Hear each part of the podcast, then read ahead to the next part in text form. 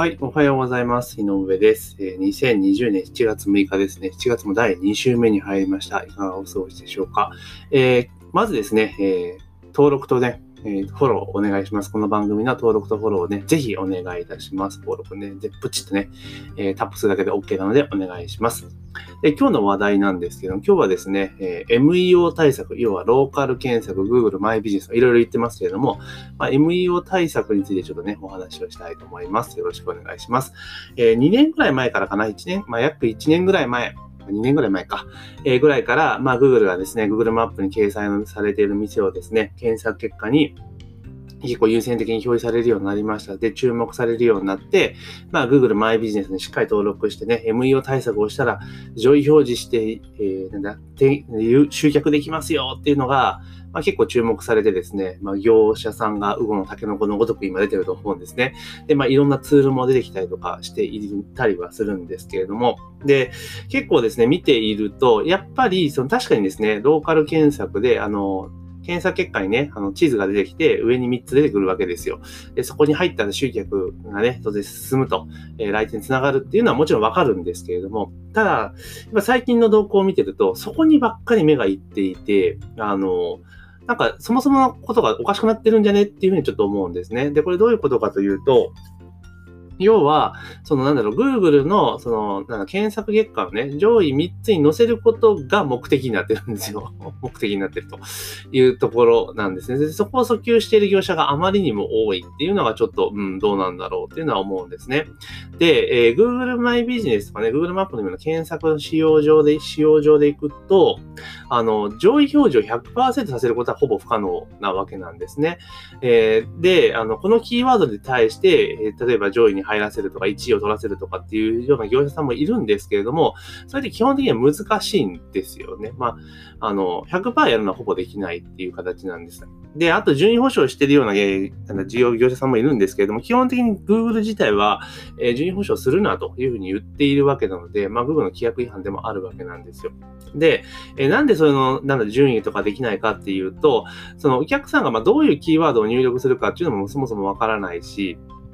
もちろんまあ、ある程度ね、そのなんだ、えー、キーワードプランナーとか使えば検索ボリュームとか調べられますけれども、ただ、その検索する場所とかね、えー、いうことにも変わってきたりはするんですよ。うん、だから、例えばどこの場所で検索するかによって、えー、検索順位は当然変わりますし、まあ、その他のお店、うんぬんかんぬんとかいうところでも、えー、なんだ、お店のその状態とかっていうのも変わってくるんですね。ですから、単純にそのキーワード対策しただけだと、上位には表示されにくいっていうのは実は現実だったりするんですですよ。で、あの結構最近は、そのなんだろう、まあ私たちもね、Google マイビジネスのアドバイスをしてますけれども、えっ、ー、と、1年ぐらい前か、までは、まあ、キーワードとかね、その中の最適化っていうのをしっかりしておけば、まあ、結構いい感じでね、上位に表示されやすかったんですが、今やっぱ状況変わってまして、あの、Google マイビジネスの中身だけですよね。例えば、えー、いろいろね、キーワード入れたりとか、えー、やったりするだけじゃやっぱ足らなくなってきてるんですよね。やっぱ Google は総合的に判断をして、えー、表示順位っていうのを決めている節がやっぱりあるんですよ。でもちろんその Google が求めていること、まあ、最新の情報に更新してくださいねとか、お客さんコミュニケーション取ってくださいねっていうことは当然果たすのに守るのことは大前提として、あとはそのお店がその地域の、えね、とって有名な店なのかどうなのかっていうのが今かなり、えー、大きなウェイトを占めてきています。えー、ですから、あの、実際にどんだけ検索されているのかっていうのも結構重要なファクターになっているんですよね。重要なファクターに。だから、もちろんね、例えば、えー、駅前とかで、えーえー、どこどこ、例えば、えー、私は大阪ですから、まあ、大阪ではちょっと広いので、例えば、えー、新大阪、えー、焼肉みたいな検索したじゃする人がいたとするじゃないですか。まあ、近くの焼肉とかもそうなんですけど、でそれで、まあ、キーワードの対策さえしとけばよかったんですが、まあ、それだけだとね、それ、それの検索でヒットしたところっていうだけだとやっぱ弱いっていうところで、やっぱポイントは指名検索をいかに取っていくかっていうところが実は結構重要になっているんですよ。例えば、駅前とかで店名で検索されるっていう検索ボリュームがめちゃめちゃ増えていくと、当然 Google Google は、え、すごく、なんていうのかな、え、その地域ではそのお店ってのは認知度があるんだ、高いんだっていうところで、まあ、知名度のパラメータが上がっていって、え、結構検索上位に上がりやすくなるというところなんですよね。で要は結局 Google が何をローカル検索とかその MEO でやってるかっていうと、その検索した人が、にとって最適な情報、この人は行きたいであろう場所を出すわけですよね。そんな時にあの変な店出したら Google の信用が落ちるわけじゃないですか。だから、表示させるのはやっぱり、その、ちゃんとしたお店っていう風にしたいわけですよ、Google が。で、それを今まではキーワードがなんじゃかんじゃでこう対策をしていって、えー、強引にこう入れ込んでたわけですけれども、今それがもうほぼできなくなって難しくなってきてるという状況なんですね。だから変に順位、上位順位を狙うんではなくて、まあ実際にお客さんが、えー、そもそもね、えー、新規のお客さんを集めるためには、その、例えば、えー、新大阪焼肉みたいなキーワードで集めていくってことも、表示されるってことも重要なんですけれども、まあそれに向けてですね、まずはお店自身が指名検索されるようなことに持っていかなければいけないっていうことと、あと同時にですね、あの、なんつうのかな、他の媒体、他のメディアっていうところに、え自社の情報がどんだけ取り扱われてるのかっていうのもやっぱりキーポイントになってくるというところなんですね。ですから、ね、オンンライン上のその知名度っていうところをいかに上げていくのかっていうのがやっぱり Google マイビジネスの対策なんですよ。で、その結局は、そのいろんなブログで取り上げられていたりとか、インスタグラムに投稿されていたりとか、まあそういったこと、要はだから Google マイビジネスの外での、えー、取り上げ、あなたの店の取り上げられ方とか取り上げる量とかね、まあそういったところが結構重要に今なってきています。ですから、今まではどちらかというと、お店サイドだけでね、ある程度調整していけば、まあ、上位表示させやすくできたんですが、最近はなかなかそうともいけないと。もちろんそのライバルの数にもよりますよ。えライバルの数にもよりますけれども、あの、ライバルが多いところであれば、単純に Google マイビジネス内の対策だけではかなり上位に上がるのは難しいと。で、で繰り返し言いますけれども、上位に上がるのは難しいっていうのと、あと上位表示は、えー、確実にはできないと。だから上位に表示される可能性が高くなるっていうところなので、まあ、そこら辺をね、やっぱり考えなければいけないというところなんですね。で、結局その Google マイビジネスとかいろんなものの対策をしっかりしていけば、あの、結局ね、じゃあその Google マイビジネスのね、その店舗が表示された回数はわかります。あの、インサイトでわかるので、でそこから、じゃあホームページにどれだけジャンプしたのかっていうのも取ることができますし、で、あとはやるべきことっていうのは、その Google マイビジネスとかでね、開いてもらった後に、じゃあどう店に誘導していくのかっていうところの動線を、やっぱりしっかりしとかなければいけないんですね。じゃあその動線どうやってしっかりするのかっていうか、見える見える化するのか、結構あの、ブラックボックスじゃないですか。結局、あの、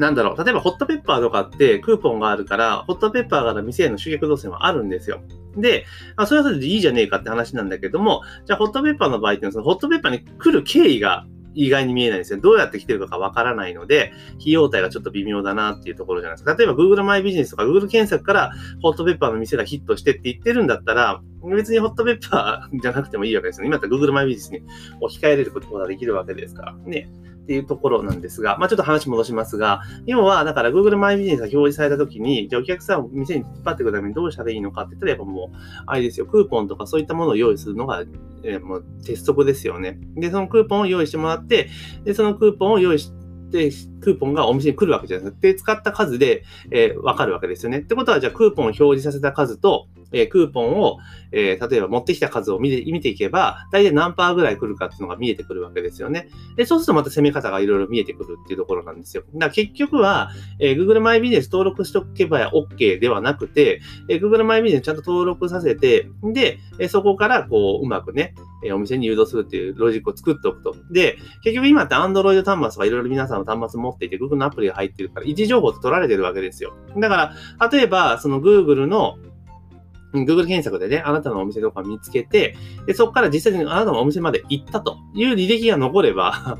ちゅう話ですよね。あ結構使われ、そういうお客さん動くんだっていうのもわかるし、あとは、一番ベストなのはその場所で口コミを投稿してもらったらもう最強ですよねっていう話なんですよね。うん。だから、あのもう結構今ってもう店側だけでやるべきことっていうところだと、やっぱある、ほんと一部でしかなくて、お客さんにどんだけ巻き込んでやるのか、要は、あとは Google マイビジネスの外の部分でどんだけその知名度を上げていくのかっていうのは結構重要になってくるので、まあそういったことを総合的にですね、提案してくれる業者さんを選んだ方がいいのかなっていうふうに思いますよ。ただ単純にこのキーワードで1位表示させますよとかっていう業者を逆に選ばなければいいと思いますし、あとはもうツールとかって基本的にはその使わなくてもいいんじゃないかなと思います、順位が。取るとすれば何のキーワードで来ているかとか、そういったところを見ていって、あ、こういう需要があるから、じゃあこういう立て付けにしようかなとか、いうふうに、え見てたらいいわけですよね。だから何の目的でお店を使ってるのかっていうのをキーワードから類推できるじゃないですか。じゃあそれに見合ったクーポンを用意するとかっていう形にしていくと、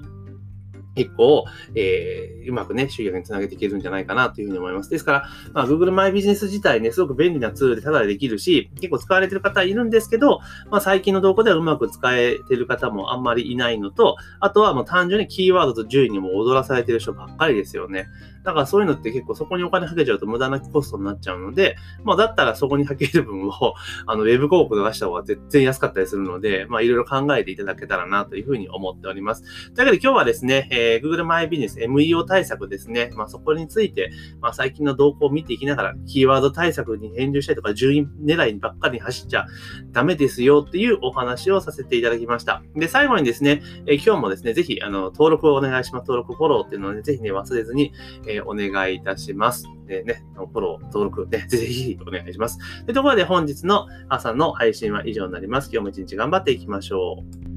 う。